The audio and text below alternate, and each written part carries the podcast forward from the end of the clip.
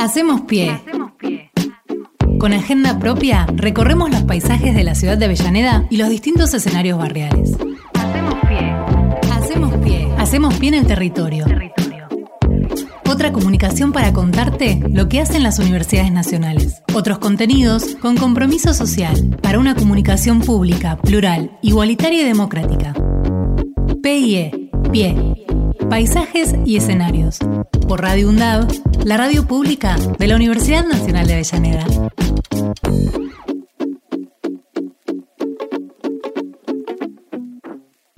Continúa abierta la inscripción en la Universidad Nacional de San Luis eh, para la diplomatura de extensión en cannabis medicinal. Para hablar sobre este tema, estamos en comunicación con el doctor Francisco Secati, coordinador del programa de cannabis de la Universidad Nacional de San Luis. Buen día, doctor, ¿cómo le va?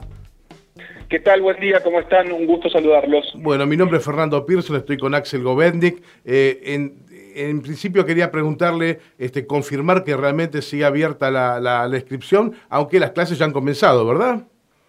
Así es, Fernando. Eh, siguen abiertas las inscripciones, quedan los últimos cupos. Se ha dictado la primera clase y la próxima clase se dictará el próximo jueves 31 de, marzo.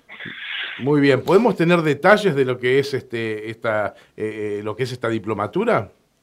Sí, por supuesto. Bueno, esta diplomatura busca generar en realidad una instancia de formación extensiva eh, con una orientación clínica, está bien, que está dirigida a la comunidad y al ámbito profesional. Eh, bueno, y lo que busca en realidad es, es el desarrollo de saberes y conocimientos acerca del uso de la planta de cannabis para la salud, como entendiendo ¿no? esto como un derecho humano y una construcción colectiva. Doctor Secati, mi nombre es Axel Govendi, buen día.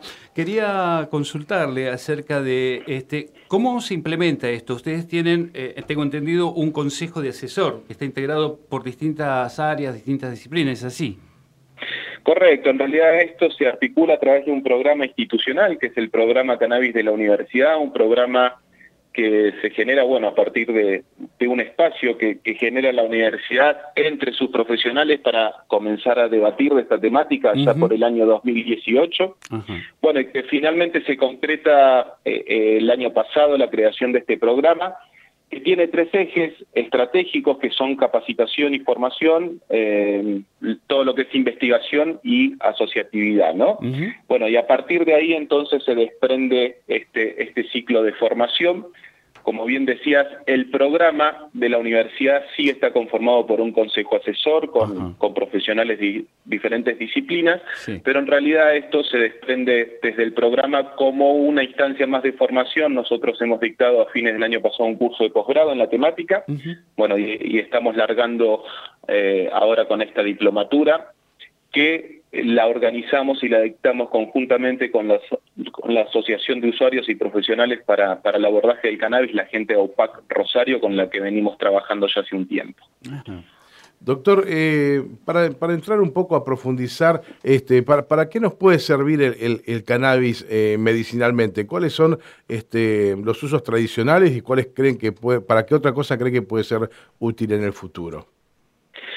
Bueno, indudablemente eh, ha salido a la luz eh, primeramente las propiedades medicinales del cannabis, ¿no? Esto es lo que ha llevado a, ponerlo en, tela de discusión en las universidades, en diferentes institutos de investigación, y en realidad viene como una demanda de los usuarios profesionales y organizaciones canábicas que la vienen sembrando, la vienen difundiendo y la vienen cultivando en forma ilegal, está bien, hace muchos años, eh, y bueno, y, frente a esos efectos y a lo que ha generado en, la vida de diferentes personas, es que también eh, nos lleva a nosotros como profesionales y académicos a la obligación de empezar a, conversar de este tema eh, y, con el fin en realidad de, brindar una información clara, certera, académica, científica, que, aleje un poco los prejuicios claro que hay sobre esta planta, ¿no? Fueron muchos años de provisión, fueron muchas campañas que se realizaron y bueno, y hay que desmitificar eh, todo lo que se ha construido y, entendemos que el camino es eh, el conocimiento y la información. Ahora, si me, si me preguntás qué propiedades medicinales tiene el cannabis, uno tiene que entender que es una planta, está bien, que genera un tipo o una familia de metabolitos secundarios que son los denominados fitocannabinoides, mm. y es la única planta que produce estos metabolitos. Y estos compuestos en realidad tienen la capacidad de interactuar con un conjunto de receptores que existen en nuestro cuerpo y que forman parte del llamado sistema endocannabinoide, ¿no? Esto es lo más novedoso, digo, un sistema que está implicado en una variedad de procesos fisiológicos, como es la modulación de la liberación de neurotransmisores, la regulación de la percepción del dolor, controlar el sueño, el apetito, el humor, digo, cosas que tienen que ver con la calidad de vida, ¿sí? Mm, qué bueno. Eh, y, bueno, y a partir de ahí, de esta interacción que generan los fitocannabinoides con estos receptores, se utiliza la planta de acuerdo a sus propiedades como antiinflamatorio, analgésico, protector, reparador del tejido nervioso, anticonvulsivante. Digo, tiene diversas propiedades porque este sistema endocannabinoide se encuentra eh, en, todo nuestro organismo, ¿no? Entonces estos receptores, eh, aparte del sistema nervioso central, se encuentran en la periferia y tienen una diversidad de eh, acciones farmacológicas. Mm. quería consultarle esto porque evidentemente usted hablaba recién de prejuicios acerca de esta planta. ¿Qué es, lo que, ¿qué es lo que cree? ¿Por qué, digamos, hay, hay tanta, este, de alguna manera, polémica detrás de una planta que tiene tantas, tantos aspectos medicinales y curativos como lo que está planteando? Bueno, en realidad cuando uno analiza un poco la historia de la planta, eh, se da cuenta primero que no estamos descubriendo nada, que es una planta milenaria, que mm, se usaba por pueblos originarios, te estoy hablando de 2000 años antes de Cristo, ya hay registros medicinales del uso de la planta, ¿está bien? Eh, a partir del 1900 en realidad surge una prohibición muy marcada dirigida por los Estados Unidos, en realidad queriendo combatir la potencialidad que tenía la planta para eh, obtener derivados textiles, para la obtención de biocombustibles, para la obtención de papel.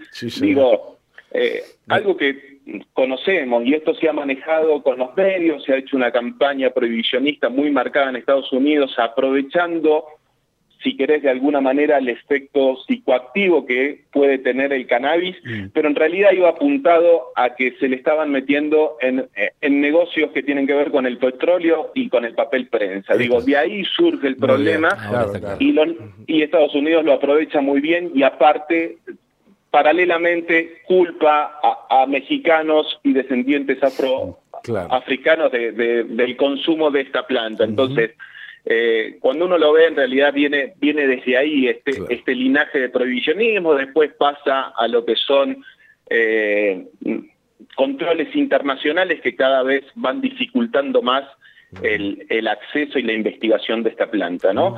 Doctor, esto, sí. esto, esto que me dice este, me da pie a que le recordemos a nuestros oyentes que Nixon en el momento en que prohíbe tanto este, la planta de cannabis como la de coca, genera además eh, el sistema de dinero negro más grande de la humanidad, superando incluso la venta ilegal de armas. No quiero dejar eh, de lado este tema porque no, creo en, las inocencias en este caso. Lo que usted señala está perfecto y además crean paralelamente una maquinaria formidable para este, utilizar dinero negro. Quería decir esto porque eh, se asocian estas plantas a este, las adicciones, pero vamos a decir las cosas como son. Usted dio este, una clara explicación sobre el cannabis. Este, hay más, hay ingenieros que dicen que el cáñamo, las pilas de cáñamo, son 500 veces superiores a una pila común. ¿eh? Así que hay muchos intereses, mucho más allá de lo que es la droga, ¿verdad?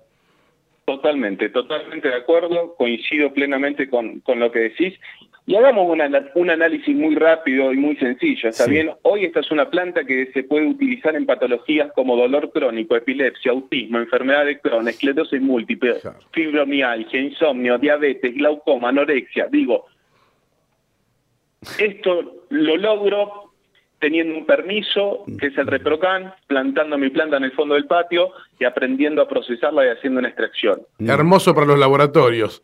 ¿Qué será para la industria farmacéutica? Claro, claro, claro, totalmente. El enemigo público. Sí, sí, exactamente, claro. ¿Cómo no, ¿Cómo no lo vamos a prohibir? ¿Cómo vamos a tratar de darle eh, toda una característica de prejuicios a esta planta que evidentemente este, es supermente sanadora en muchos Por supuesto, conozco usuarios que han reemplazado 17 pastillas que se compran en la farmacia por el uso de aceite de cannabis. Entonces, ¿cómo no vamos a tener una contra de frente de estas mafias mundiales, porque hay que decirlo así, y, siempre han sido así, ¿no? Bueno, hablábamos de prohibición anteriormente, se me vino a la memoria la prohibición del alcohol allá por los años 20, 30, ¿no? la ley seca. Entonces, evidentemente, donde se, mayor, donde se vendió la mayor cantidad de alcohol posible. Esto también tiene un contrasentido y una estrategia comercial, evidentemente, ¿no? Totalmente. Uno, si, si lee un poquito de la ley seca, ahí surge Al Capone en Estados Unidos. Exactamente, claro, Bueno, doctor, eh, ahora que nos relajamos un poco en la charla, un poco más, y veo, veo que coincidimos en, en todos los aspectos, este, me gustaría este, hacer más relevante todavía, ¿no? Una, una carrera como la que, las que están llevando adelante. ¿Esto lo están haciendo solamente en San Luis o hay otras universidades que, que también se están sumando a esta movida? No, hay, hay varios centros y universidades que se están sumando a esta movida. Tenemos que entender que para el ámbito académico es relativamente nuevo esto, porque bueno, eh, desde que estaba prohibido era imposible conseguir material, material para poder investigar. Todavía hoy sigue siendo un problema conseguir insumos, estándares y la importación de estas sustancias. Recordemos que eh, el cannabis se, quitó de la lista de drogas peligrosas, pero ha quedado una de sus moléculas, que es el THC, que es eh, el que le da la propiedad psicoactiva, que todavía está bajo estos controles internacionales. Pero volviendo un poco a tu pregunta, te podría mencionar la Universidad Nacional de La Plata como pionera en el tema del cannabis con el grupo del doctor Morante, actual eh, coordinador del programa de cannabis del Ministerio de Salud de la Nación. Eh, sé que la Universidad de Entre Ríos está dictando una diplomatura, sé que la Universidad de Río Negro también está trabajando, sé que la Universidad Nacional de Rosario viene dictando cursos eh, en la temática también.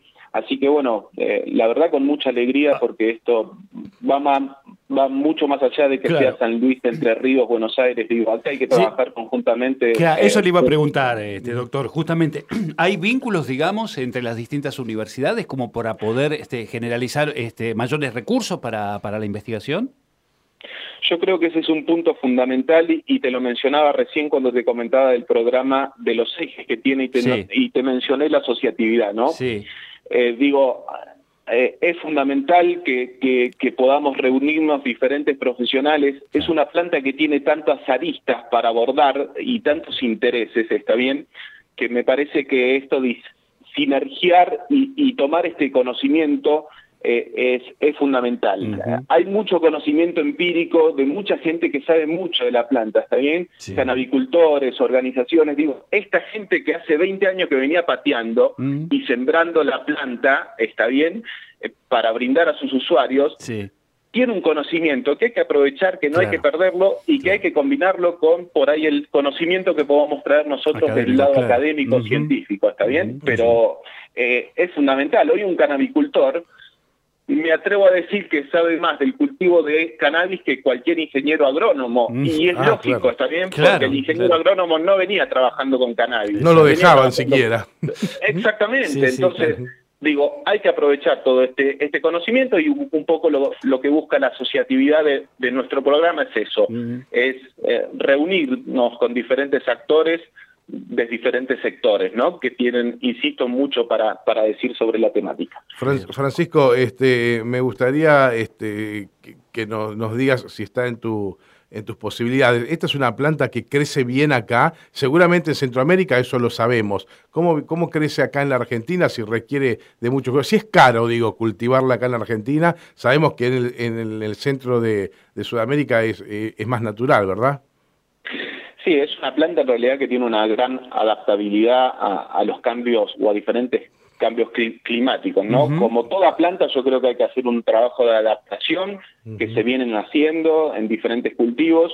Si uno lee un poquito la historia del cannabis en Argentina, eh, en la provincia de Buenos Aires hubo una cañamera muy grande eh, y se plantaron más de 300 hectáreas en su momento de, cáñamo, ¿no? Que después fue finalmente cerrada eh, esta cañamera por, por, por, el gobierno militar. Pero por supuesto que es una planta que crece bien en Argentina. Argentina tiene eh, eh, grandes cualidades para los cultivos y, y, esta no es una, una excepción a eso, ¿está bien? Indudablemente, insisto, hay que hacer un trabajo de adaptación, de, aclimatar la planta al medio ambiente, está bien, pero, pero se puede hacer perfectamente. De hecho, hay varios proyectos que están en marcha y la ley que impulsa Culfas no creo que la haya impulsado sabiendo que la planta no iba a crecer en Argentina. Digo, hay un estudio de fondo y una potencialidad muy grande, ¿no? Bien, eh, doctor, entonces decimos, ¿está todavía abierta la inscripción para esta nueva diplomatura de extensión en cannabis medicinal? ¿Eh? Eh, cómo debe hacer las personas que están interesadas en esto? Bien, nos pueden contactar vía mail a diplomatura cannabis UNSL, ese cannabis va con doble N, con B alta, ¿sí? sí unsl.gmail.com o por Facebook o Instagram siguiéndonos a través del programa Cannabis UNSL también pueden eh, contactarnos por ahí. Me gustaría aprovechar, si, me dan la posibilidad de aclarar, porque hay, hay muchas consultas de esta diplomatura me sirve para comercializar aceites, para poder comercializar flores. Nosotros no podemos ir por encima de lo que son las normativas y las leyes nacionales. La diplomatura es un curso extra, extracurricular de formación, de capacitación que está abierto a la comunidad. Solamente eso. Digo, lo aclaro porque hay mucha consulta de gente que piensa que hace una diplomatura y que con ese papelito puede comercializar aceite. Si la ley no lo permite, nosotros no podemos ir por encima de eso. Por ende, hoy es un curso de formación que busca dar herramientas, principalmente a usuarios y familiares, para que puedan cultivar saber cuándo cosechar, saber cómo extraer, saber cómo preparar un, un, un medicamento artesanal y saber las instituciones, las ONG eh, que tenemos en nuestro territorio, que son muchas y se viene haciendo un gran trabajo, digo, para que cualquiera se pueda acercar y asesorarse, consultar, saber qué servicios se brindan. Esto me parece que es importante también visualizar. Doc, ¿estamos hablando de una cursada presencial o existen modos eh, también para hacerlo a distancia? La diplomatura es enteramente virtual, son clases ah, semanales que se dictan los jueves de 18 a 21 horas, buscamos ese horario tratando de que se, se pueda sumar la mayor cantidad de gente. Pero en el caso de, bueno, gente que no pueda o que esté trabajando o que no coincidan los horarios, las clases quedan grabadas en un Zoom y cualquiera puede entrar y descargar la clase y mirarla cuando tiene un rato y, cuando puede. Ah, ¿sí? Así que esto es enteramente virtual. Bueno, doctor Francisco Secati, coordinador del programa de cannabis de la Universidad Nacional de San Luis, ha sido un enorme gusto hablar con usted y que nos ponga al tanto de esta tarea que están llevando adelante. ¿eh? Muchísimas gracias por su tiempo. Gracias a ustedes por el espacio, un fuerte abrazo y bueno, saludos a toda la comunidad ya de, la Universidad de Avellaneda. Hasta cada momento. Hacemos pie. Hacemos pie. Con agenda propia, recorremos los paisajes de la ciudad de Avellaneda y los distintos escenarios barriales. Hacemos pie. Hacemos pie. Hacemos pie en el territorio. Otra comunicación para contarte lo que hacen las universidades nacionales. Otros contenidos con compromiso social para una comunicación pública, plural, igualitaria y democrática. PIE, PIE. Paisajes y escenarios. Por Radio UNDAV, la radio pública de la Universidad Nacional de Avellaneda.